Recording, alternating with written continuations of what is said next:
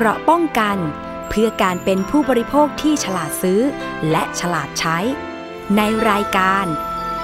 ภูมิคุ้มกัน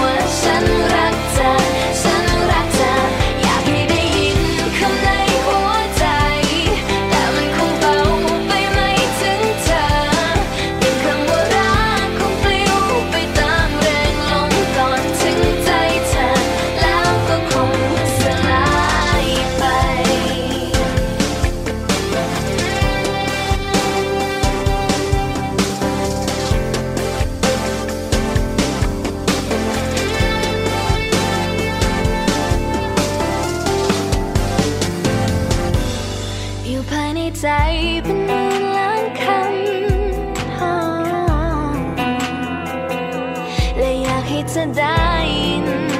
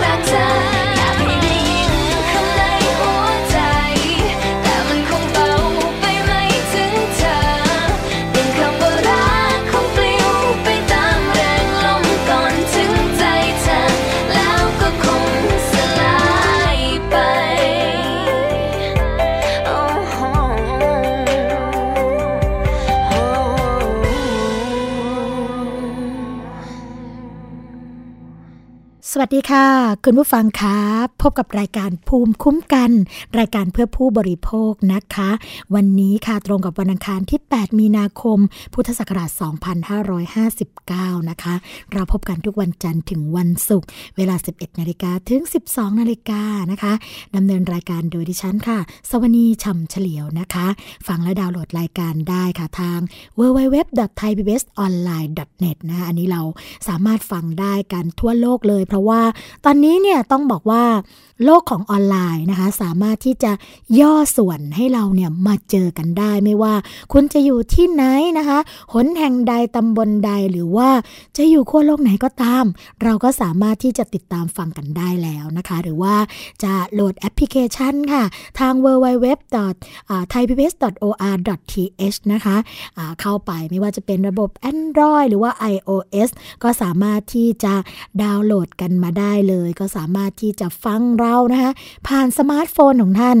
ตรงนี้เนี่ยต้องบอกว่าสวนีเองก็ชอบฟังนะคะ สัญญาณชัดเจนแน่นอนไม่มีปัญหานะคะ หรือว่าแฟนเพจค่ะ เข้าไปกดไลค์กันได้ทาง www.facebook.com/thaipbsradiofan นะคะและ www.twitter.com/thaipbsradio ค่ะ โทรมาเพื่อติชมรายการนะคะ เบอร์เดิมค่ะ หมายเลขโทรศัพท์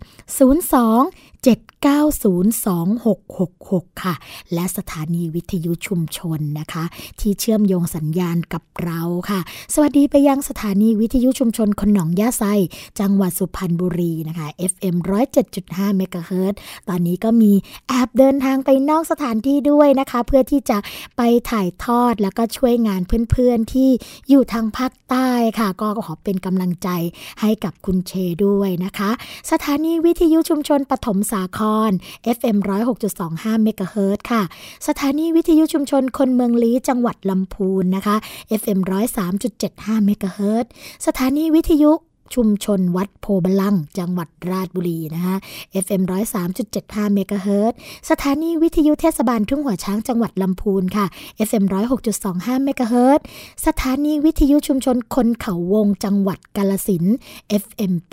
89.5เมกะเฮิรตนะคะ ก็ทุกสถานีก็ยังคงติด ตามลิงก์สัญญาณในรายการภูมิคุ้มกันของเรานะคะ ก็เช่นเคยค่ะ ประชาสัมพันธ์การสำหรับสถานีวิทยุชุมชน ที่เชื่อมโยงสัญญาณก็จะได้รับหนังสือ นิตยสารฉลาดซื้อค่ะ สื่อเพื่อผู้บริโภคนะคะ ของมูลนิธิเพื่อผู้บริโภคฟรีเดือนละหนึ่งเล่ม โดยที่ไม่มีค่าใช้จ่ายใด ๆ ทั้งสิ้นนะคะทางมูลนิธิเพื่อผู้บริโภคก็จะจัดส่งให้กับทุกสถานี ทุกสถานีก็สามารถที่จะใช้ข้อมูลนี้ไปออกอากาศนะคะ หรือว่าเผยแพร่ประชาสัมพันธ์ให้กับผู้บริโภคได้ด้วย ก็เป็นข้อมูลดีๆ ค่ะ โดยที่ ไม่มีการปิดบังกัน ไม่ว่าจะเป็นชื่อของยี่ห้อผลิตภัณฑ์นะคะ ชื่อของอผู้ประกอบการต่างๆ ก็จะไม่มีค่ะ A A B C ก็ไก่ขอไข่ขอควายให้รู้สึกงุนงงนะคะ ตรงนี้ไม่มีแน่นอนค่ะ สำหรับวันนี้นะคะ ทางรายการภูมิคุ้มกันก็มีประเด็นดีๆ มาฝากคุณผู้ฟังกันอีกเช่นเคยค่ะ โดยเฉพาะประเด็นในตอนนี้นะคะเกี่ยวกับเรื่องของความปลอดภัยของผู้โดยสารค่ะ ไม่ว่าจะเป็นรถโดยสารสาธารณะนะคะ ซึ่งก็ถ้าเกิดเราติดตามข่าวคราว ที่ปรากฏตามหน้าหนังสือพิมพ์ก็ดี ในหน้าของเว็บไซต์ทางอินเทอร์เน็ตก็ดีหรือว่าหน้าจอทีวีก็ดี ก็จะเห็นว่าช่วงนี้มีอุบัติเหตุเกิดขึ้นบ่อย อย่างเมื่อวันหยุดที่ผ่านมานะคะ ก็เป็นอุบัติเหตุจากรถทัวร์โดยสารสาธารณะที่ไม่น่าจะเกิดขึ้นเลยนะคะเป็นการ ความประมาทของผู้ขับขี่โดยตรงค่ะ เพราะว่าคนที่อยู่ในเหตุการณ์โดยโดยเฉพาะของออคำเขาเรียกว่าถ้อยคำจากผู้โดยสารนะคะ ก็ระบุว่าคนขับขับรถหวาดเสียวนะคะขับรถที่ไม่ไม่ก่อให้เกิดความปลอดภัยกับผู้โดยสารที่เดินทางมาจนเป็นเหตุให้เกิดผู้เสียชีวิตถึง 3 รายด้วยกัน แล้วก็บาดเจ็บสาหัสอีกหลายรายนะคะนี่ก็เป็นเหตุการณ์ที่เพิ่งเกิดขึ้นหรือแม้กระทั่งเรื่องของเรือโดยสารค่ะ ที่เกิดอุบัติเหตุระเบิดนะคะทำให้มีผู้ได้รับบาดเจ็บจำนวนมาก แต่ทั้งสองเหตุการณ์ค่ะ ก็มีความแตกต่างกันในเรื่องของการดำเนินการแก้ไขปัญหาของผู้ที่มีส่วนเกี่ยวข้องนะคะ โดยเฉพาะภาครัฐค่ะ อย่างกรมเจ้าท่านะคะ ก็ออกมาดำเนินการเกี่ยวกับมาตรการต่างๆ ที่เป็นประโยชน์แล้วก็สร้างความเชื่อมั่นให้กับตัวผู้บริโภคที่โดยสารเรือด่วนนะคะว่า มีการตรวจสอบ มีการดำเนินการแก้ไข แล้วก็มีการยกเลิกในเรื่องของการให้บริการนะคะ โดยเฉพาะสายที่มีปัญหา แต่ว่าในส่วนของรถโดยสารสาธารณะก็น่าแปลกใจนะคะว่า มีหลายเหตุการณ์เกิดขึ้น ไม่ว่าจะเป็นไฟไหม้รถชนกันรถตกเหวนะคะ หรือว่าเสียหลัก เกิดอุบัติเหตุไปอยู่ตรงตามท้องถนนต่างๆ ก็ยังไม่มีการแก้ไขปัญหานี้ก็คงต้องมาพูดคุยกับผู้เชี่ยวชาญ แล้วก็ติดตามเกี่ยวกับเรื่องนี้กันมาโดยตลอดนะคะนายแพทย์ธนพงศ์จินวงค่ะ ผู้จัดการศูนย์วิชาการเพื่อความปลอดภัยทางถนนนะคะ แต่ว่าเดี๋ยวเราจะมาพูดคุยพูดคุยกันในช่วงที่ 2 ของรายการภูมิคุ้มกันค่ะ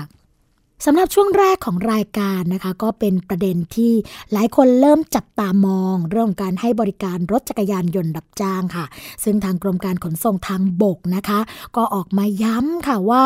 ห้ามใช้รถป้ายดำมาให้บริการผ่านแอปพลิเคชันค่ะ หากพบก็จะดำเนินการตามกฎหมายทันทีนะคะ ซึ่งขณะเดียวกันค่ะสัปดาห์นี้เนี่ยในส่วนของกระทรวงคมนาคมค่ะคุณผู้ฟัง ก็เตรียมสรุปค่าโดยสารรถแท็กซี่ระยะที่2นะคะซึ่งอัตราร้อยละ 5 โดยคาดว่าจะได้ข้อสรุปแล้วก็มีผลบังคับใช้ในช่วงเดือนเมษายนที่จะถึงนี้ค่ะ นายอมสินชีวพฤกษ์นะคะ รัฐมนตรีช่วยว่าการกระทรวงคมนาคม ก็เปิดเผยนะคะว่า มีแนวโน้มที่จะปรับขึ้นราคาค่าโดยสารแท็กซี่ ตามระยะทางใหม่ค่ะ โดยคิดเป็นค่าปรับนะคะ เรื่องของอัตราค่าโดยสารแท็กซี่ระยะที่ 2 ก็คาดว่าจะปรับขึ้นร้อยละ 5 ซึ่งนายอาคมเติมพิทยาภัยศิษย์นะคะรัฐมนตรีว่าการกระทรวงคมนาคมเนี่ยก็จะมีการพิจารณาเห็นชอบเกี่ยวกับเรื่องของตัวเลขที่ชัดเจนขึ้นอีกครั้งค่ะ จากนั้นนะคะก็จะมีการออกประกาศของกระทรวง พร้อมกับลงในราชกิจจานุเบกษา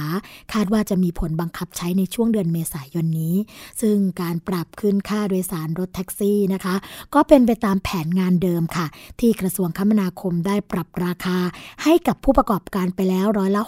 6-8 เมื่อปีที่ผ่านมาค่ะ แล้วก็จะต้องปรับอัตราร้อยละ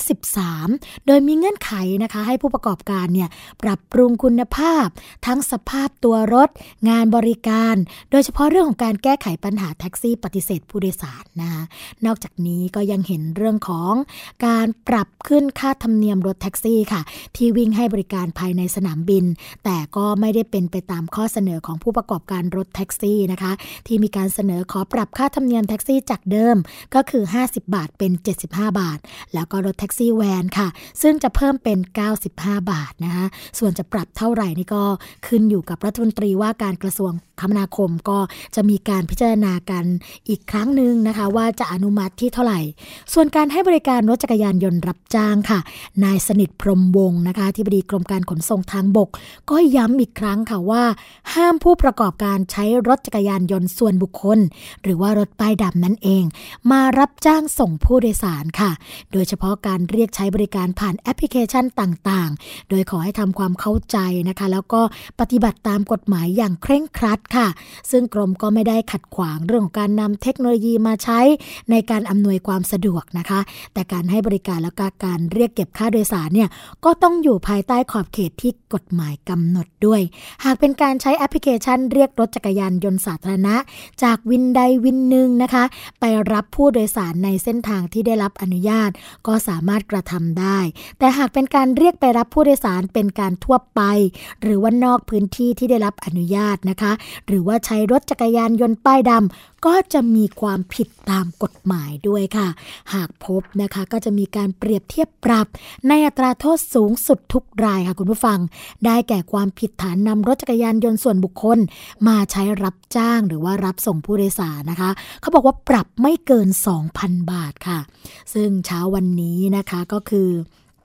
วันที่ 8 มีนาคมนะคะนายสมคิดจตุศรีพิทักษ์ค่ะ ก็จะเป็นประธานในการประชุมคณะกรรมการ ซึ่งมีการจัดระบบการจราจรทางบกนะคะ แล้วก็จะมีการติดตามงาน โครงการรถไฟฟ้า เสนอโครงการใหม่เพื่อบรรจุเข้าไปในแผนแม่บทรถไฟฟ้าเพิ่มเติมค่ะ อันนี้ก็เป็นข่าวคราวนะคะ เรื่องของความคืบหน้าไม่ว่าจะเป็นรถแท็กซี่ รถจักรยานยนต์รับจ้าง หรือแม้กระทั่งรถไฟฟ้าก็ตาม ก็มีความคืบหน้ากันเป็นระยะระยะค่ะ เนื่องด้วยสภาวะภัยแล้งตอนนี้ค่ะ คุณผู้ฟังคะในส่วนของกรมการค้าภายในนะคะ ก็มีการเตรียมขึ้น เกี่ยวกับเรื่องของบัญชีน้ำดื่มค่ะ เป็นสินค้าควบคุมขั้นสูงสุด พร้อมกับเรียกประชุมผู้ผลิตน้ำดื่มนะคะ เพื่อมีการประเมินสถานการณ์ แล้วก็รับมือภัยปัญหาภัยแล้งที่เกิดขึ้นอย่างรุนแรงค่ะ สถานการณ์ภัยแล้งที่เกิดขึ้นนะคะ คุณผู้ฟังก็ทำให้นางสาววิบูลลักษ์ร่วมรัก อธิบดีกรมการค้าภายในนะคะมีการเตรียมเชิญผู้ประกอบการน้ำดื่มรายใหญ่ในอุตสาหกรรมจำนวน10 11 แห่งค่ะ แล้วก็หน่วยงานที่เกี่ยวข้องนะคะ มีการประชุมประเมินสถานการณ์ แล้วก็ผลกระทบที่อาจเกิดขึ้นต่อการบริโภคน้ำดื่มค่ะ ในวันที่ 9 มีนาคม 2559 นะคะ พร้อมกับ เตรียมข้อกำหนดค่ะ ให้น้ำดื่มขึ้นเป็นบัญชีสินค้าอ่อนไหวนะคะ หรือว่ากลุ่มบัญชีควบคุมขั้นสูงสุด เพื่อให้เกิดอำนาจกับเจ้าหน้าที่นะคะ ในการติดตามปริมาณแล้วก็ราคาได้อย่างใกล้ชิด ก็หวังสร้างความเชื่อมั่นต่อผู้บริโภค ไม่ให้ตื่นตระหนก แล้วก็เกิดการกักตุนนะคะหลังพบว่าห้างสรรพสินค้ามียอดจำหน่ายน้ำดื่มเพิ่มขึ้นค่ะ ทั้งนี้นะคะ เรื่องของการขาดแคลนหรือว่าขายเกินราคาเนี่ยก็จะมีการใช้กฎหมายเข้าไปดำเนินการเอาผิด ตามกฎหมายว่าด้วยราคาสินค้าแล้วก็การบริการค่ะ โดยมีโทษจำคุกไม่เกิน 7 ปีนะคะ ปรับไม่เกิน 1 4 0 0 0 0 บาท หรือทั้งจำทั้งปรับค่ะ นอกจากนี้นะคะในส่วนของกรมการค้าภายใน ก็ยังมีการเฝ้าระวังสถานการณ์ราคาสินค้า ที่ได้รับผลกระทบจากปัญหาภัยแล้งอื่น ๆ โดยเฉพาะมะนาวค่ะคุณผู้ฟัง มะนาว ไข่ไก่ แล้วก็เนื้อหมูนะคะ ที่อาจจะมีการปรับราคาแพงขึ้น กิโลกรัมละ 2-3 บาทค่ะ เนื่องจากสภาพอากาศร้อน ก็ทำให้หมูโตช้านะคะ แล้วก็มีผลผลิตออกสู่ตลาดลดลงค่ะ ทางด้านอธิบดีกรมการค้าภายในนะคะ ก็ยังบอกว่าสถานการณ์ดังกล่าวเนี่ยเป็นไปตามกลไกการตลาด แล้วก็ภาวะชั่วคราวค่ะ ไม่ใช่เกิดการจากการขาดแคลนสินค้านะคะอีกทั้งว่ายังมีสินค้าอื่นทดแทนในการบริโภค เช่น เนื้อไก่เนื้อปลา จึงขอให้ประชาชนก็อย่าตื่นตระหนกกับปัญหาดังกล่าวนะคะ เวลาอากาศเปลี่ยนทีไรร้อนขึ้นหนาวขึ้นเนี่ยหรือว่าอุณหภูมิเปลี่ยนแปลงไปก็จะมีผลกับเรื่องของอสภาวะการผลิตอาหารนะคะ อาจจะมีการลดลงก็ทำให้ราคาเพิ่มสูงขึ้น อันนี้ก็จะต้องมาติดตามกันละค่ะคุณผู้ฟังว่า ในเรื่องนี้จะมีการแก้ไขหรือว่ามีการดูแลจากหน่วยงานที่เกี่ยวข้องอย่างไรกันบ้างนะคะ อีกเรื่องหนึ่งค่ะคุณผู้ฟังคะเป็นปัญหาของอความสวยความงามที่มีการติดตามกันมาอย่างต่อเนื่องนะคะ อย่างเมื่อวานนี้เองเนี่ยทางคู่กรณีก็มีไปชี้แจงที่สคบนะคะ เกี่ยวกับเรื่องของอการผ่าตัดเปลี่ยนโฉมหรือว่าเฟสออฟแต่วันนี้ค่ะทางด้านดรเซปิงนะคะหรือก็นางสาวเซปิงเนี่ยก็มีการแจ้งความพยาบาลหนุ่มค่ะที่มีการผ่าตัดดึงหน้านะคะหรือว่าน็อตแม็กซิมนะคะก็ไปผ่าตัดคุณน็อตแม็กซิมนี่แหละ แต่ไม่มีใบอนุญาตประกอบวิชาชีพค่ะ ที่สอนอสำเร็จนะคะ นางสาวเซปิงชัยสารค่ะ ประธานโครงการ Face Off แล้วก็ที่ปรึกษาด้านความงาม พร้อมกับนายจำนงชัยมงคลนะ ซึ่งเป็นทนายความส่วนตัวค่ะ ก็นำหลักฐาน วิดีโอบันทึกภาพนะคะ การผ่าตัดนายกลิต ตินจิติศิลปินค่ะ หรือว่าน็อตแม็กซิมนะคะก็เป็นสไตลิสต์นิตยสารชื่อดัง พร้อมกับหลักฐานอื่นๆ เข้าพบพันตำรวจเอกอาวุธ อุดมรัตน์นะซึ่งท่านเป็นผู้กำกับการสืบสวนสอบสวนสอนอสำเร็จค่ะ เพื่อแจ้งความดำเนินคดีกับนายแพทย์ชลทิศสินรัตอขออภัยค่ะ นายแพทย์ชลทิศสินรัชตานันนะคะ แล้วก็นายยงยุทธจรูนคณากิจ พร้อมกับบุคคลที่เกี่ยวข้องนะคะ ตลอดจนให้การตรวจสอบวิสัญญีแพทย์ที่ระบุในใบเสร็จนะเรื่องของการรับเงินค่ะ ว่าใช่บุคคลเดียวกับในคลิปวิดีโอหรือไม่ ซึ่งนางสาวเซปิงค่ะก็ยังบอกว่าตัวเองเนี่ยได้เดินทางมาที่สอนอสำเร็จในวันนี้ ก็นำเอกสารที่เป็นวิดีโอการผ่าตัดน็อตแม็กซิมนะคะเพื่อร้องทุกกล่าวโทษเอาผิดค่ะ กับผู้ที่มีส่วนเกี่ยวข้องในเรื่องของการใช้ใบประกอบวิชาชีพ แล้วก็การประกอบสถานพยาบาลโดยที่มีภาพเคลื่อนไหว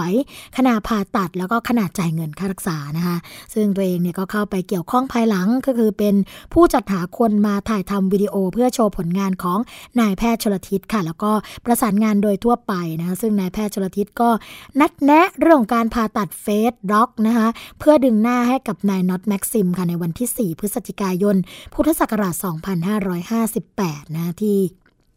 โรงพยาบาลเอกชนชื่อดังแห่งหนึ่ง แล้วก็จัดทำประวัติคนไข้นะคะตรวจสภาพร่างกาย แล้วก็เข้าห้องผ่าตัด ด้วยตัวเองเนี่ยได้มีการมอบหมายตัวแทนค่ะ ให้ถ่ายทำวิดีโอทุกขั้นตอนเอาไว้เพื่อประชาสัมพันธ์ แล้วก็จะตามไปในภายหลัง แต่เมื่อตัวเองตามเข้ามาดูการผ่าตัดค่ะ ก็ถึงก็ตกใจนะคะ เมื่อผู้ที่กำลังทำการผ่าตัดก็คือ นายยงยุทธจรูนคณากิจค่ะ ซึ่งนายยงยุทธเนี่ยเป็นเพียงพยาบาลในทีมของนายแพทย์ชลทิศก็กำลังผ่าตัดใบหน้าให้กับนายน็อตแม็กซิมค่ะ จากที่คุยกันเนี่ยตัวเองแล้วก็นายน็อตเนี่ยก็ยืนยันนะคะว่า การผ่าตัดครั้งนี้ต้องให้นายแพทย์ชลทิศเป็นผู้ผ่าตัดด้วยตัวเองทั้งหมด ซึ่งนางสาวเซปิงค่ะก็ยังบอกว่ารู้จักกับนายยงยุทธเป็นอย่างดี เนื่องจากเป็นผู้ให้งานนะคะ ซึ่งนายแพทย์ชลทิศเนี่ยก็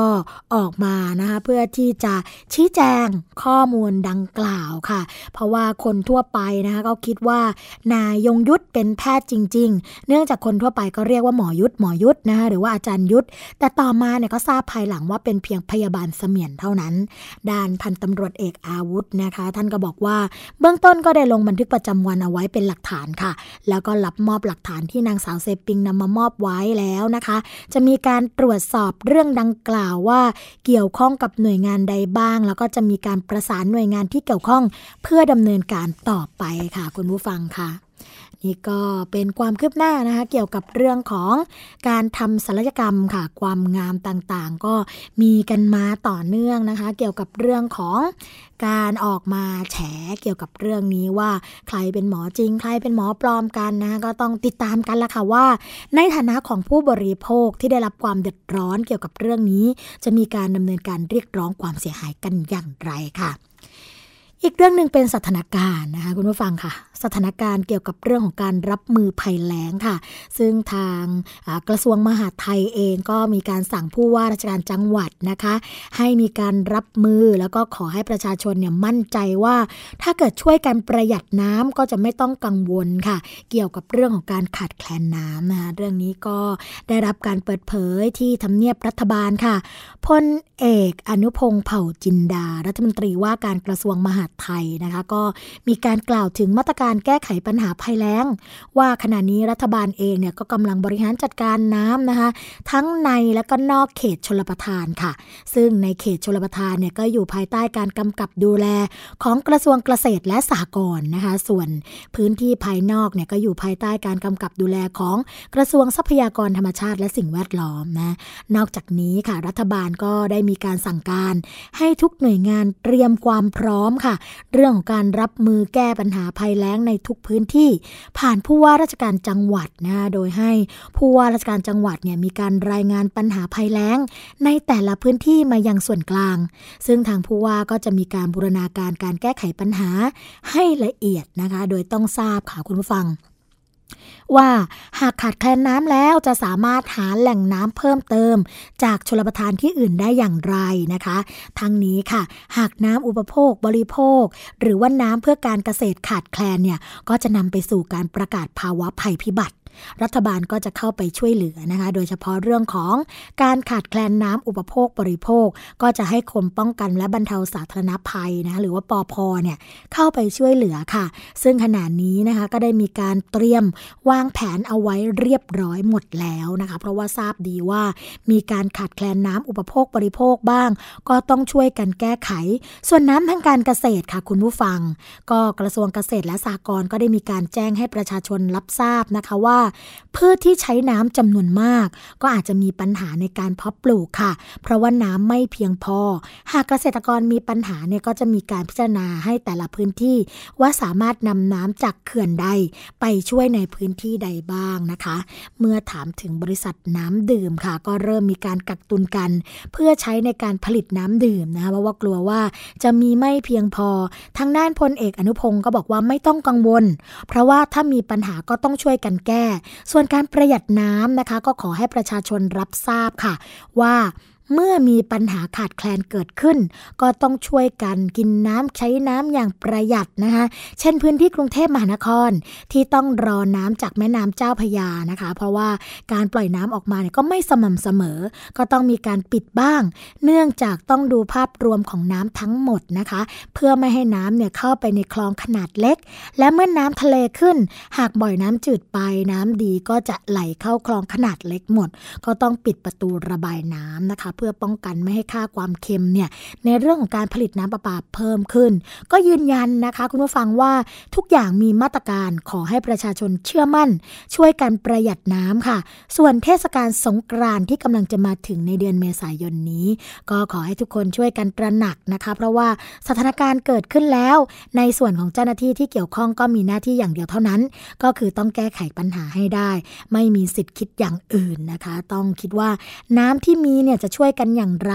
ให้ประชาชนไม่เดือดร้อน แต่ถ้าท้ายที่สุดนะคะ หรือว่าสุดท้ายเนี่ยเกิดความเสียหายก็ต้องไปเยียวยากันละค่ะ อย่างไรก็ตามนะคะ คุณผู้ฟังคะก็ต้องเตือนประชาชนให้ช่วยกันประหยัดน้ำแล้วก็รับรู้ถึงสถานการณ์ที่เกิดขึ้นว่า ทุกคนมีส่วนเกี่ยวข้องที่ต้องช่วยกันแก้ไขนะคะ อย่ามาถามว่ารัฐบาลกังวลไหม เพราะว่าไม่เกิดประโยชน์กับสังคมนะคะแล้วก็รัฐบาลเองเนี่ยก็ไม่มีสิทธิ์ที่จะกังวลใด ๆ ทั้งสิ้นเพราะว่าผู้ที่เกี่ยวข้องก็ต้องหาทางแก้ไขปัญหาให้ได้นั่นเองค่ะนะอันนี้ก็เป็นคำยืนยันจากในส่วนงานที่เกี่ยวข้องแหละค่ะว่า ปัญหาเรื่องภัยแล้งนะคะ จะไม่มีปัญหาแน่นอนถ้าทุกคนเนี่ยมีการบริหารจัดการน้ำอย่างเป็นสัดเป็นส่วนนะคะอีกเรื่องหนึ่งค่ะอันนี้โอ้ล้ำสมัยมากเลยค่ะ คุณผู้ฟังคะเป็นเรื่องของเบียร์แท่งค่ะอ่า เบียร์แท่งจะเป็นอย่างไรนะคะ เขาบอกว่านายคำนูนชูเดชา ซึ่งเป็นผู้ประสานงานเครือข่ายรณรงค์ป้องกันภัยแอลกอฮอล์ค่ะ ก็กล่าวถึงกรณีที่มีการขายเบียร์แท่งนะคะ มีลักษณะคล้ายไอศกรีมค่ะ เพื่อให้กินง่ายขึ้นนะคะ แล้วก็ขายอยู่ตามงานแฟร์แห่งหนึ่งในใจกลางกรุงเทพมหานครค่ะว่า เบื้องต้นก็จะส่งทีมงานลงไปตรวจสอบในพื้นที่ก่อน ว่ามีการขายจริงหรือเปล่า เมื่อพบนะคะว่ามีการขายแอลกอฮอล์ในลักษณะดังกล่าวจริงก็จะต้องตรวจสอบต่อไปค่ะ ว่ามีใบอนุญาตถูกต้องหรือไม่ แล้วก็มีการแปลรูปเบียร์ให้มีรูปแบบเป็นแท่งคล้ายไอศครีม คล้ายกับจงใจขายเด็กแล้วก็เยาวชนนะคะ เพื่อให้กินง่ายขึ้น เนื่องจากหากจะขายให้กับผู้ใหญ่ก็สามารถขายเป็นเบียร์ขวดได้เลย ไม่จำเป็นต้องทำให้กินง่ายขึ้น ก็ยิ่งเป็นการขายในพื้นที่สาธารณะนะคะ ไม่ใช่ร้านขายแอลกอฮอล์หรือว่าร้านเหล้าเนี่ยก็จะทำให้ไม่สามารถควบคุมจำกัดววงผู้ซื้อได้ ก็จะทำให้เด็กเยาวชนเข้าถึงง่ายนะคะ เมื่อเห็นก็อาจจะอยากรู้อยากลองนะคะ ซึ่งทางนายคำรณก็บอกว่า การตรวจสอบแล้วเจอร้านขายเบียร์ในรูปแบบดังกล่าวเนี่ยอาจจะต้องเสนอให้เป็นนโยบายเรื่องของการจำกัดการแปรรูปแอลกอฮอล์กับกระทรวงสาธารณาสุขค่ะ เพื่อให้ทางกระทรวงสาธารณาสุขนะคะ เข้ามาควบคุมต่อไป คล้ายกับที่เคยยื่นข้อเสนอค่ะ กรณีเหล้าปั่นนะคะก็มีการยื่นไปยังกรมสรรพสามิตเพื่อให้มีการแก้ไขปรับปรุงกฎหมาย หรือว่านิยามความหมายของการแปลรูปแอลกอฮอล์ใหม่นะคะซึ่งขณะนี้ค่ะคุณผู้ฟังก็กำลังอยู่ในระหว่างการดำเนินการ ซึ่งสิ่งที่เป็นปัญหามากในขณะนี้ก็คือ เรื่องของการจำหน่ายผลิตภัณฑ์แอลกอฮอล์ในพื้นที่สาธารณะค่ะ ที่ทำให้เยาวชนนะคะมีการเข้าถึงได้ง่ายขึ้น แล้วก็การออกใบอนุญาตชั่วคราวให้กับการจำหน่ายแอลกอฮอล์เพราะว่าสามารถขอใบอนุญาตได้ง่าย มีการออกใบอนุญาตจำนวนมากนะคะ ซึ่งจะทำให้ควบคุมการเข้าถึงได้ยากมากค่ะ ในทางกฎหมายนะคะ ก็ยังมีการดำเนินการได้ยากหรือว่าล่าช้าอยู่ สิ่งที่สามารถทำได้ก็คือ สื่อนะคะก็จะต้องมีการสื่อสารกับเยาวชนค่ะ ว่าแอลกอฮอล์เป็นสิ่งที่ไม่ดี ต้องอาศัยผู้ปกครอง สื่อต่างๆ ให้ตักเตือนเยาวชนนะคะ อาจจะมีการดูแลบุตรหลานให้มากขึ้นทำความเข้าใจกับพวกเขาว่า สิ่งที่ถูกต้องสิ่งที่ถูกที่ควรคืออะไรนะคะ ไม่ให้ไปลิ้มลองในสิ่งที่ไม่ดีค่ะ นี่ก็เป็นความห่วงใยนะคะคุณผู้ฟังจากผู้ที่มีส่วนเกี่ยวข้องกับ เรื่องของการควบคุมเครื่องดื่มแอลกอฮอล์นั่นเองค่ะ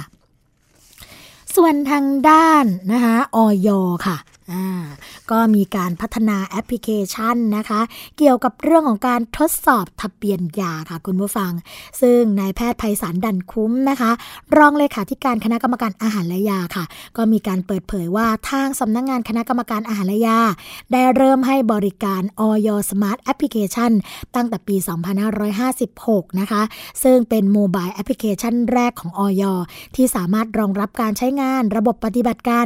iOS แล้วก็ Android Android ค่ะ จากผลการตอบรับที่ผ่านมาก็ถือว่าได้รับความนิยมเป็นอย่างยิ่งนะคะ ก็มีผู้ดาวน์โหลดใช้งานมากไปแล้วค่ะกว่า 200,000 ครั้ง แล้วก็ติดอันดับหนึ่งด้วยนะคุณผู้ฟัง ในชาร์ตของแอปพลิเคชันฟรียอดนิยม ในหมวดสุขภาพแล้วก็การออกกำลังกายค่ะ นอกจากนี้ก็ยังได้รับรางวัลระดับประเทศ รางวัลกิตติคุณสัมพันธ์นะคะเรื่องของสังข์เงินนะประจำปี 2557 ครั้งที่ 24 จากสมาคมนักประชาสัมพันธ์แห่งประเทศไทยแล้วก็ล่าสุดค่ะคุณผู้ฟังอย. ก็มีการพัฒนาอย่างต่อเนื่อง พร้อมให้บริการอย. Smart Application เวอร์ชัน3 ที่เต็มไปด้วยข้อมูลข่าวสารด้านสุขภาพ ที่เป็นประโยชน์ต่อผู้บริโภคค่ะ อันนี้ก็สามารถที่จะเข้าไปดาวน์โหลดได้เลยนะคะอย. ค่ะ เข้าไปเข้าไปที่ Play Store หรือว่า App Store นะคะ แล้วพิมพ์คำว่า อย. Smart Application เท่านี้ละค่ะ เราก็จะมีข้อมูลความรู้ต่างๆ ที่เกาะติดข่าวสารนะคะ อัปเดตข้อมูลต่างๆ ที่น่าสนใจทุกวันกับเรื่องราวที่เกิดขึ้นกับผลิตภัณฑ์สุขภาพค่ะ พร้อมกับเพิ่มรายชื่อผลิตภัณฑ์ผิดกฎหมายนะคะ เป็นการแจ้งข่าวบอกเตือน แจ้งเตือนให้กับผู้บริโภคที่จะเลือกซื้อสินค้าแล้วก็ผลิตภัณฑ์ได้อย่างปลอดภัยค่ะ ไม่ว่าจะเป็นเครื่องสำอาง อาหารเสริม เครื่องมือแพทย์นะคะ ก็จะมีข้อมูลเนี่ยสำหรับผู้บริโภคทั้งหมดเลยค่ะ ช่วงแรกของรายการภูมิคุ้มกันนะคะ ก็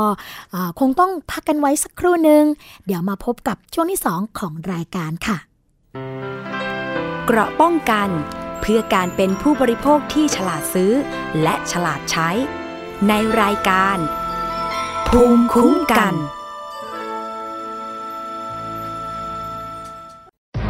วิกฤตภัยแล้งครั้งนี้ นับได้ว่ารุนแรงที่สุดในรอบ 20 ปี และกำลังส่งผลกระทบต่อประชาชนทั่วประเทศ ถึงเวลาแล้วที่ทุกภาคส่วนต้องร่วมมือกันที่คลายปัญหาฝ่าวิกฤตภัยแล้ง ด้วยการแบ่งน้ำใช้ ปันน้ำใจ เพื่อให้ทุกๆชีวิตมีน้ำใช้เพียงพอตลอดแล้งนี้ ตามติดสถานการณ์ภัยแล้งได้ทุกๆช่วงข่าว แบ่งน้ำใช้ ปันน้ำใจ สู้ภัยแล้ง วันนี้การดูข่าวของคุณจะไม่ใช่แค่ในทีวีไทย PBS ให้คุณดูข่าวได้หลากหลายช่องทาง ถูกน้ำท่วมเต็มพื้นที่ เว็บไซต์ www.thaipbs.or.th/news Facebook Thai PBS News Twitter @thaipbsnews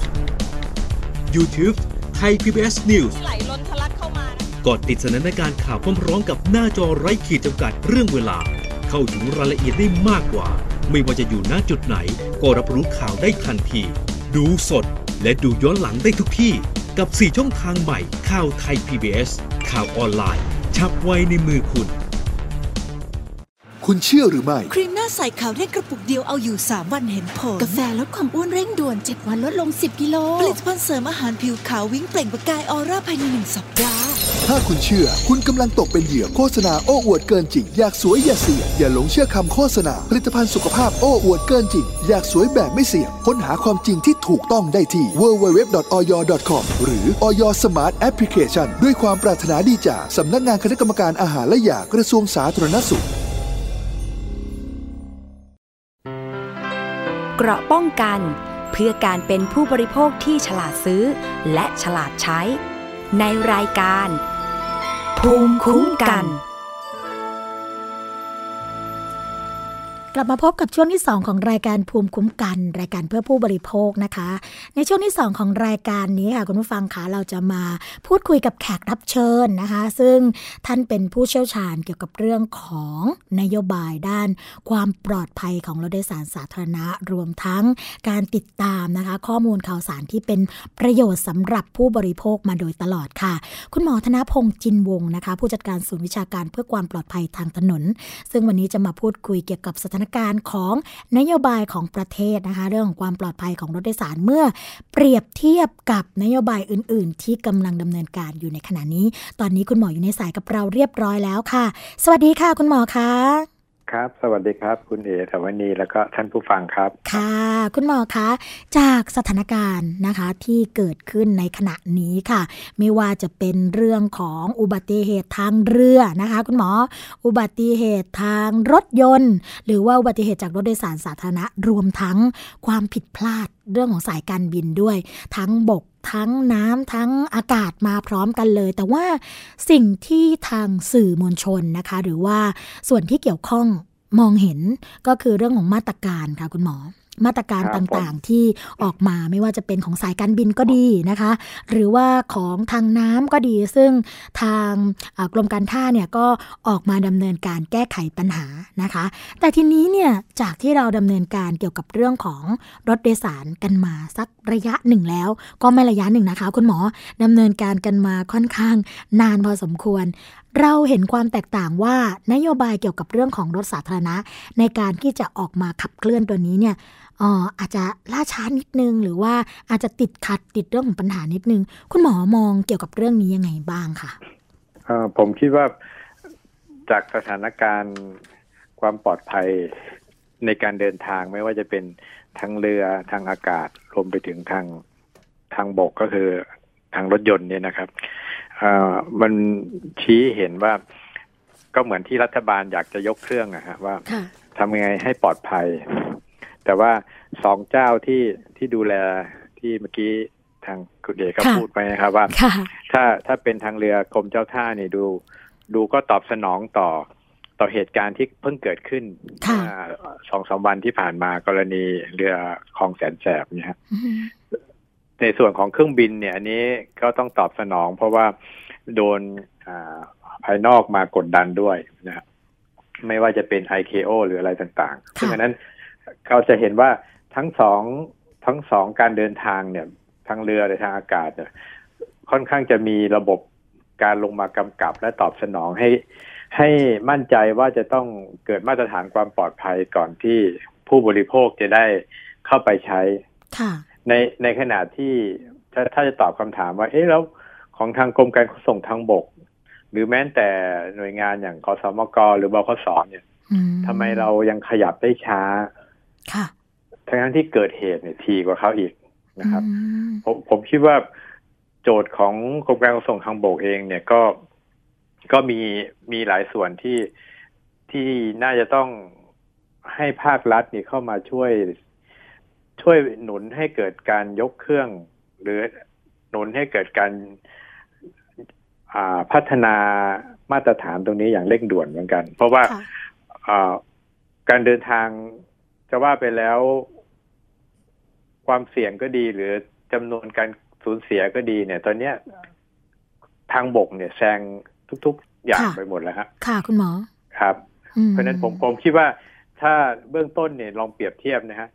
กรณีอย่างของเรือเนี่ยค่ะพอเกิดเกิดระเบิดปุ๊บเนี่ย มีการตอบสนองอย่างน้อยๆ ผมเห็นอยู่สามประการนะครับค่ะประการที่หนึ่งคือมีการสอบสวนอืมนะฮะ ซึ่งตรงเนี้ยเป็นหัวใจเลย ไปสอบสวนว่าตกลงเป็นจากแก๊ส หรือว่าจากสาเหตุอื่น ค่ะนะฮะอ่า อันนี้เป็นการตอบสนองประการที่หนึ่งประการที่สองก็คือให้หยุดให้บริการก่อนเพื่อเพื่อให้ผู้เร็วให้มั่นใจว่าจะไม่เกิดเหตุอืมนะครับค่ะแล้วก็อันอันที่สามก็คือว่าถ้าพบว่ายังไม่ไม่ได้ไม่มีความปลอดภัยเนี่ย ก็อาจจะเพิกถอน นะครับอืมหลังจากที่อ่าได้ใบอนุญาตประกอบการไปซึ่งซึ่งการตอบสนองต่อการเกิดเหตุทั้งสามกรณี ไม่ว่าจะเป็นการสอบสวน การชะลอให้หยุดให้บริการและเพิกถอนเนี่ยเราเราจะพบว่าเรือหรือว่าเครื่องบินเนี่ย ตอบสนองตรงนี้ได้ดี ค่ะ แต่ในรถสาธารณะที่เรากำลังคุยกันเนี่ย เราเพราะว่าการตอบสนองตรงเนี้ย มีข้อจำกัดแล้วก็ช้ามาก อุบัติเหตุที่เกิดขึ้นเนี่ย น้อยครั้งมากจะมีทีมลงไปสอบสวนสาเหตุ ค่ะคุณหมอ ไม่ต้องพูดถึงการให้หยุดบริการก่อนเนี่ย อันนี้แทบไม่มีเลยครับอืจะมีบ้างก็ปะปลาย เช่นกรณีรถตู้ค่ะที่เกิดเคสเคสเมื่อเมื่อหลายเดือนก่อนอันนั้นก็เป็นหนึ่งถึงสองรายค่ะแต่เจ้ารายใหญ่ ๆ ที่เคสส่วนใหญ่ที่เกิดเนี่ยไม่ไม่ได้มีการลงไปสอบสวน แล้วก็ไม่ได้มีการให้ให้หยุดบริการหรือว่า มีการเพิกถอนถ้าไม่ค่ะมั่นใจการประกอบการนะครับค่ะครับ คุณหมอคะ พูดถึงเรื่องของการสืบสวนสอบสวนหลังจากที่เกิดอุบัติเหตุเนี่ยเท่าที่เราทราบนะคะเป็นหน้าที่อยู่แล้วหรือเปล่าคะ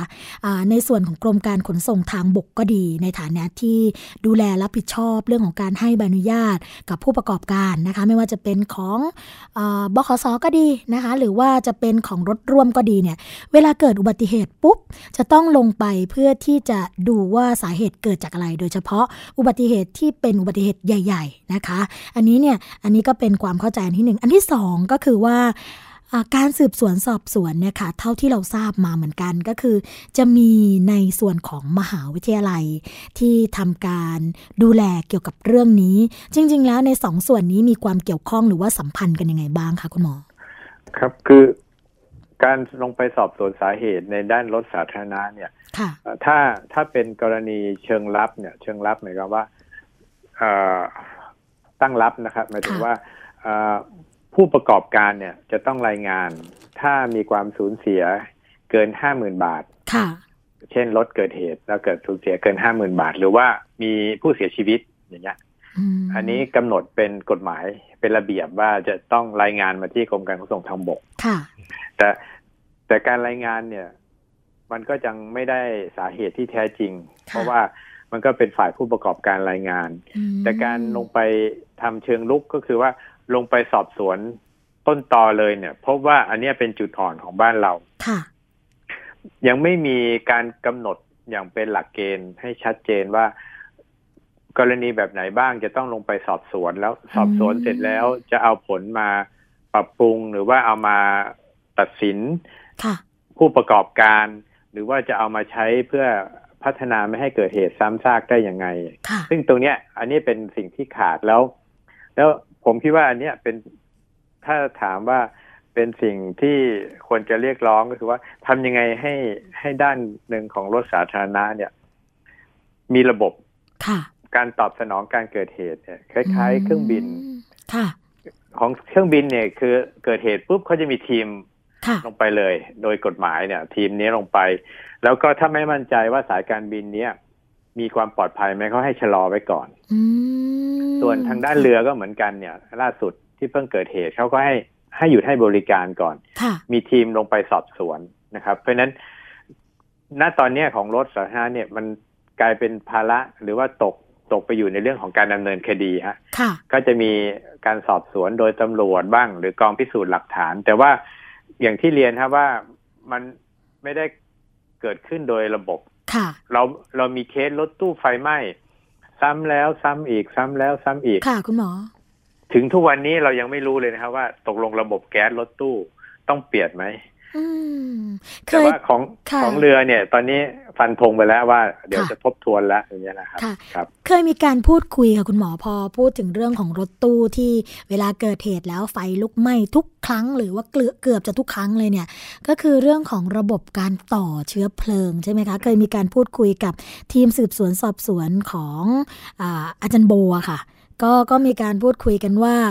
ระบบ 2 แบบก็คือระบบแบบแบบน้ำมันนะคะ แบบน้ำมันดีเซล แล้วก็มีระบบแก๊สเนี่ยจริง ๆ แล้วสายอาจจะมีปัญหาเกี่ยวกับเรื่องนี้ แต่ว่าคนที่จะเข้ามาตรวจสอบโครงสร้างของรถค่ะ ก็ไม่พ้นอีกแล้วนะคะ เวลาพูดถึงทีไรเขาถึงไม่ค่อยอยากจะมาออกรายการกับเรา กรมการขนส่งทางบกค่ะคุณหมอที่จะเข้ามาดูเกี่ยวกับเรื่องของการปรับสภาพรถการแปลงสภาพรถตรงนี้เนี่ย มีการให้ใบอนุญาตกันออกมาโดยการตรวจสอบกันยังไงบ้างคะอยากรู้จังเลย ครับเอ่อ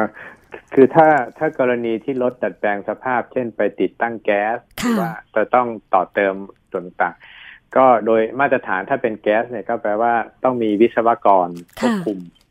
แล้วก็รถก็ต้องมาผ่านการตรวจสภาพอืมวันนี้วันนี้ผมคิดว่าประเด็นอยู่ตรงนี้ฮะว่า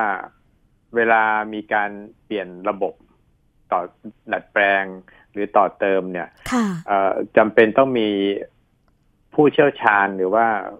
วิชาชีพมาควบคุมกำกับค่ะแล้วก็มีกำหนดมาตรฐานให้ชัดเจนว่าการเดินสายไฟก็ดี การใช้อุปกรณ์พื้นฐาน ถังแก๊สวาล์วหรือว่าที่ที่หัวใจจริงๆ คือการเดินสายไฟเนี่ยมันต้องมันต้องมีระบบอย่างไรค่ะเพราะว่าข้อสันนิษฐานณตอนนี้พบว่า กรณีรถตู้ก็ดีหรือว่ารถประจำทางถ้า ถ้าเกิดเพลิงลุกไหม้ขึ้นมาเนี่ย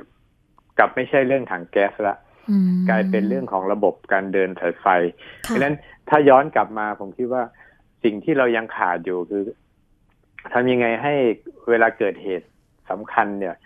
มีกระบวนการลงไปสืบค้นสาเหตุค่ะแล้วก็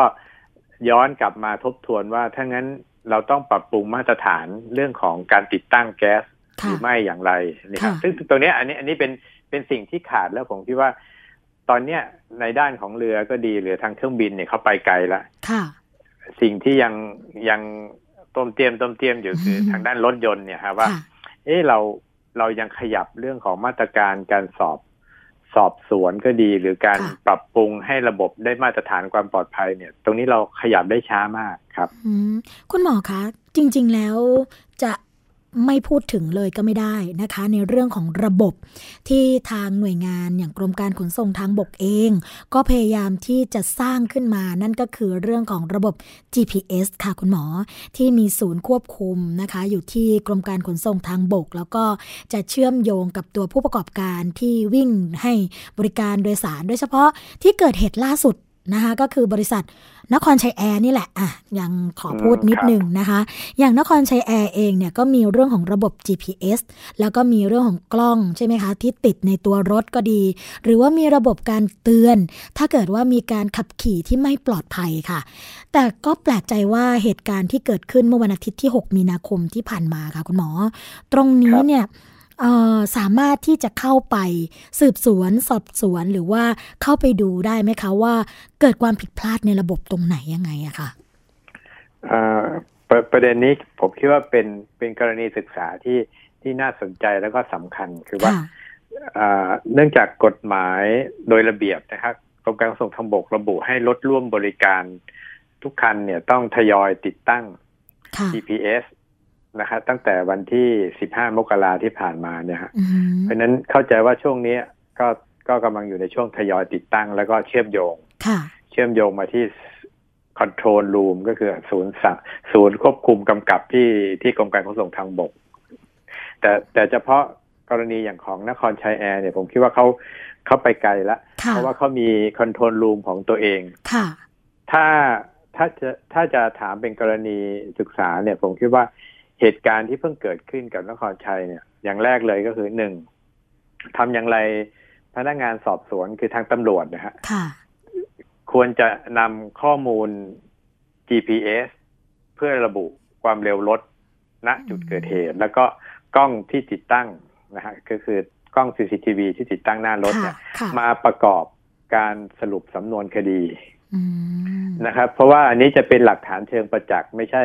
ไม่ใช่เป็นหลักฐานจากคำบอกเล่าของผู้โดยสารค่ะที่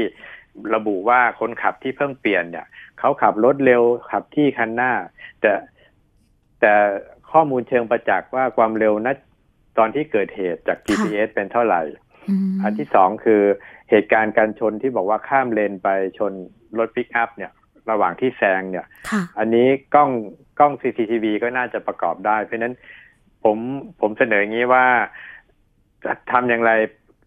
ทุกเคสที่เกิดขึ้นกับรถรถประจำทางเนี่ยนะครับค่ะเอ่อไม่ว่าจะเป็นรถทัศนาจรหรือรถประจำทางปกติอะเอ่อถ้ามีเทคโนโลยีแบบเนี้ยต้องเอาข้อมูลนี้มาประกอบสำนวนคดีค่ะนะครับอันนี้อันนี้เป็นประเด็นประเด็นที่ที่สำคัญนะครับค่ะส่วนอีกประเด็นหนึ่งก็คือว่า อย่างกรณีถ้าถ้านครชัยซึ่งก็ระบุว่ามีระบบ คอนโทรลของตัวเองอยู่แล้วเนี่ย การที่ที่ถ้าเหตุการณ์นี้เป็นจริงอย่างที่ในข่าวนะครับว่าค่ะรถคันนี้ขับเร็วอือหือก็น่าน่าจะเป็นการรีเช็คกลับไปที่ที่ระบบที่มีอยู่ว่าค่ะเอ๊ะถึงณตอนนั้นระบบได้ดีเทคไหมหรือว่าได้ตรวจสอบไหมว่าอ่าขับคนขับคนนี้ขับเร็วค่ะแล้วมีการแจ้งเตือนไหมเพื่อจะหยุดเหตุการณ์นี้ก่อนอะไร เงี้ยครับอืมอันนี้ก็น่าสนใจครับค่ะ มีประเด็นหลายประเด็นที่น่าสนใจนะคะ ในกรณีที่เกิดอุบัติเหตุเมื่อวันอาทิตย์ที่ผ่านมา แล้วก็เดี๋ยวทางรายการภูมิคุ้มกันค่ะ คุณหมอ ก็คงจะครับผมต้องขอเรียนเชิญในส่วนของหน่วยงานที่เกี่ยวข้องมาพูดคุยต่อ เกี่ยวกับเรื่องนี้ โดยเฉพาะในส่วนของผู้ประกอบการก็ดีนะคะ หรือว่าหน่วยงานรัฐอย่างกรมการขนส่งทางบก เพื่อที่จะมาต่อยอดกันละค่ะคุณหมอว่าอ่าในส่วนของภาครัฐเนี่ยจะมีนโยบายที่ออกมาอย่างทันท่วงทีเหมือนกับในส่วนของเครื่องบินหรือว่าเรือกันยังไงได้บ้างนะคะ ก็คงจะพูดคุยต่อจากนี้ค่ะคุณหมอ ดีดีครับก็ผมผมคิดว่าจะเป็นประโยชน์อย่างยิ่งเลย แล้วก็ใช้โอกาสเนี้ยฮะคือทำให้การตื่นตัวด้านความปลอดภัยเนะฮะค่ะมีการยกระดับมากขึ้นค่ะทางทางเครื่องบินเนี่ยไปไกลละค่ะเรือก็กำลังตามอยู่ค่ะแต่ ทางบกก็คือรถยนต์เนี่ยตอนนี้ต้องต้องเร่งสปีดละอืมทำไงให้มาตรการด้านความปลอดภัย อย่างน้อยๆระบบตอบสนองว่าเมื่อเกิดเหตุเนี่ยหนึ่งเราต้องลงไปสอบสวนค่ะหาสาเหตุที่แท้จริงสองก็คือว่า ถ้าผู้ประกอบการเนี่ยไม่ไม่มีมาตรฐานความปลอดภัยก็ต้องให้เขาหยุดไปก่อนค่ะหรือถ้าตรวจสอบแล้วว่า พบว่าไม่มีการปรับปรุง หรือว่ามีความผิดซ้ำก็ต้องเพิกถอนใบอนุญาตอย่างเงี้ยค่ะครับผมคิดว่ามาตรการเหล่านี้เป็นสิ่งที่ผู้บริโภค อยากเห็นครับค่ะ สิ่งที่คุณหมอพูดมาทั้งหมดนะคะ ทั้งหมดทั้งมวลตรงนี้เนี่ยสวนีเห็นด้วยทั้งหมดเลย แล้วก็คิดอีกต่อยอดอีกนิดนึงนะคะ ว่าเรื่องของการบังคับใช้กฎหมายที่มีอยู่ก็คือสิ่งสำคัญที่โดยเฉพาะด้านสื่อก็คงจะต้องมาติดตามกันอย่างใกล้ชิดนะคะเพราะว่าหลาย ๆ ส่วนเนี่ยกฎหมายมีอยู่แล้ว เรื่องของการพักใบอนุญาตก็ดี เรื่องของการชดเชยเยียวยาความเสียหายให้กับผู้บริโภคก็ดี หรือว่าเรื่องในการที่จะมาผลักดันกฎหมายที่เกี่ยวข้องก็ ก็คงจะติดตามกันต่อเนื่องหลังจากนี้นะคะ คุณหมอคะ ครับผม ค่ะ ดีเลยครับ ค่ะ คุณหมอครับวันนี้รายการภูมิคุ้มกันนะคะ ต้องขอขอบพระคุณค่ะนายแพทย์ธนพงษ์จินวงศ์นะคะผู้จัดการศูนย์วิชาการเพื่อความปลอดภัยทางถนน เป็นอย่างยิ่งเลยค่ะที่ได้มาให้ข้อมูลดีๆ ให้ข้อเสนอแนะดีๆ รวมทั้งเรื่องของมุมมองนะคะ ที่จะเป็นประโยชน์สำหรับผู้บริโภคที่ใช้บริการรถโดยสารสาธารณะต่อไป วันนี้ขอขอบพระคุณคุณหมอมากค่ะ ครับยินดีครับ สวัสดีครับค่ะสวัสดีค่ะ ก็เป็นข้อมูลดีๆนะคะ ที่ทางคุณหมอเนี่ยได้มาพูดคุยกันในรายการ ทั้งหมดทั้งมวลค่ะ คุณฟังก็ต้องเริ่มจากตัวเราก่อนด้วยค่ะ เพราะว่าถ้าเกิดเราเห็นความผิดปกตินะคะ ในเรื่องของการให้บริการ ซึ่งอาจจะก่อให้เกิดความเเดือดร้อนหรือว่าอันตรายกับตัวเราเนี่ยก็ต้องร้องเรียนค่ะ ร้องทุกหนึ่งครั้งดีกว่าบ่นพันครั้งอยู่เสมอ อย่างกรณีที่อาจจะเป็นปัจจัยเสี่ยงอย่างหนึ่งนะคะ คุณผู้ฟังแต่ว่าเห็นว่าเป็นเรื่องปกติธรรมดา นั่นก็คือเรื่องของการบรรทุกเกิน ทุกวันนี้นะสวนีมีโอกาสได้ ขึ้นไปใช้บริการรถตู้โดยสารสาธารณะค่ะ ก็ยังเจอปัญหาเรื่องของการบรรทุกเกินอยู่นะคะซึ่งบรรทุกเกินเนี่ยก็มีอยู่หลายปัจจัยด้วยกันล่ะค่ะคุณผู้ฟัง ปัจจัยหนึ่งก็คือตัวของผู้โดยสารนั่นเองที่ว่าเห็นรถเต็มอยู่แล้วก็ยังอยากจะขึ้น เพราะว่าไม่อยากรอรถคันต่อไปนะคะก็ขึ้นมานั่งเบียดเสียดยัดเยียดกันบนรถ แต่สิ่งที่ผู้โดยสารอาจจะไม่ทราบ นอกจากความอึดอัด ในขณะที่โดยสารนั่นก็คือความเสี่ยงที่จะเกิดขึ้นกับการเกิดอุบัติเหตุนะเพราะว่ารถที่บรรทุกน้ำหนัก เกิน ก็จะมีปัญหาเรื่องของการทรงตัว เมื่อมีปัญหาเรื่องของการทรงตัว การขับเคลื่อน เรื่องของการเหยียบเบรกก็ดี เรื่องของการบังคับรถก็ดี ก็มีปัญหาตามกันไปนะคะจนทำให้เกิดความเดือดร้อนกับบุคคลอื่น ที่นั่งมาในรถนั่นเองนะคะอันนี้คือปัจจัยเสี่ยงซึ่งบางทีเนี่ยผู้บริโภคโดยทั่วไป ก็อาจจะไม่ทราบนะคะว่าตัวเองเนี่ยเป็นต้นเหตุของการทำให้เกิดอุบัติเหตุบนท้องถนนที่ค่อนข้างรุนแรงแล้วก็เป็นอันตรายค่ะ ช่วงสุดท้ายนะคะ ของรายการภูมิคุ้มกัน รายการเพื่อผู้บริโภคค่ะ ก็ฝากกันไว้นะคะสำหรับคุณผู้ฟังค่ะที่ติดตามรับฟังรายการของเรา แล้วก็เห็นว่าเอ๊มีประเด็นดีๆ ที่อยากจะแนะนำอยากจะบอกอยากจะเล่าก็ติดต่อกันเข้ามาได้ค่ะ ทางหมายเลขโทรศัพท์ 02-790-2666 นะคะ หรือว่าจะเสนอแนะความคิดเห็นกันได้ค่ะ ทาง www.thaipbsonline.net นะคะ อย่าลืมค่ะดาวน์โหลดแอปพลิเคชัน เพื่อติดตามฟังรายการของเราไปได้ทุกที่ทุกเวลานะคะ ทาง thaipbs.or.th ค่ะ ไม่ว่าจะเป็นระบบ iOS หรือว่าระบบ Android ก็สามารถที่จะดาวน์โหลดไปได้เลยค่ะสำหรับวันนี้นะคะ รายการภูมิคุ้มกันก็ดำเนินรายการมาถึงช่วงสุดท้ายแล้วค่ะ พบกันใหม่นะคะในวันจันทร์ถึงวันศุกร์ค่ะ เวลา 11นาฬิกาถึง 12นาฬิกาสำหรับวันนี้ สวนีคงต้องขอกล่าวคำว่า สวัสดีค่ะ เกราะป้องกันเพื่อการเป็นผู้บริโภคที่ฉลาดซื้อ และฉลาดใช้ ในรายการ ภูมิคุ้มกัน